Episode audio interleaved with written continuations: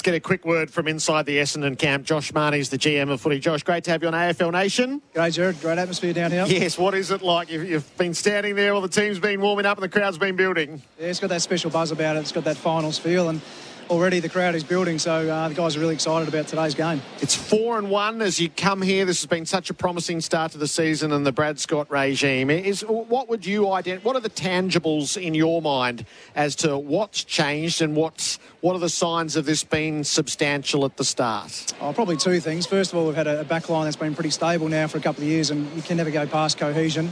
Midfield probably the same, but then just our defensively, just our our ability to be hard to play against has been a, a, work in progress for a period of time now. We've been, you know, been able to keep scores against pretty low and also been able to be attacking with our you know, scores for as well. So some good balance there, and I think we look a lot uh, stable, more stable behind the ball. So, Josh, we asked the same thing of the Collingwood camp uh, in how do you beat the Bombers, but how, how do you beat Collingwood? Yeah, well, they uh, they're aggressive in both ways, Sando. Um, their attack is very aggressive, so you've got to be on defensively. And um, I think we saw some clubs how they tried to play. St Kilda showed, and Brisbane as well, how you got to play against them. But then, you know, defensively they're very attacking as well. So I think Brad spoke to the players about we don't want to have one of those games where we go, oh, we just missed out, or there were so many chances. Uh, we want to take every opportunity that we get, and uh, if we if we do that, we know we'll be able to score against them.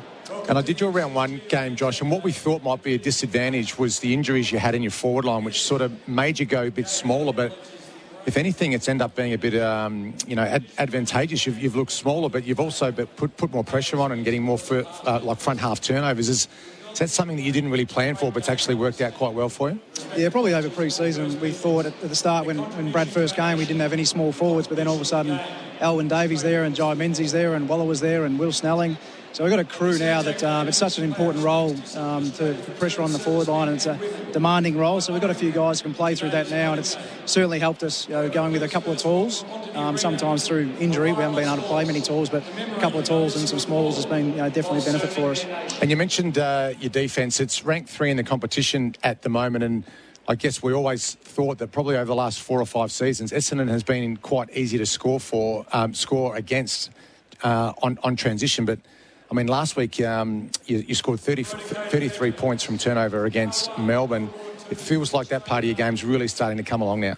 Yeah, it has. And it's probably only been the last two weeks. You know, probably the first three weeks we were still you know, pretty low in that area. And just another focus two weeks ago, probably against the Giants, and then in Melbourne, we started to see that we started to come out and you know, playing territory and playing forward half games so important. All the top four teams you know, do that really strongly, and that's you know, an area that we've got to get better at if we want to be the team we want to be. Josh, the motorcade's just begun. As we leave you, what have you done inside the club to immerse yourself in the in the spirit of today? Uh, we've done a few things. Um, all the new staff and players went to the Shrine on Thursday. Uh, we had every um, you know, surviving Essendon player uh, come to the club on Friday and speak to the group. So those few things, and then I think Brad's got a presentation for the guys uh, before the game today. So certainly soaking it all in. It's an amazing atmosphere, um, and, and we're so privileged to be playing this game. Josh, terrific. Thanks a lot. Thanks, guys.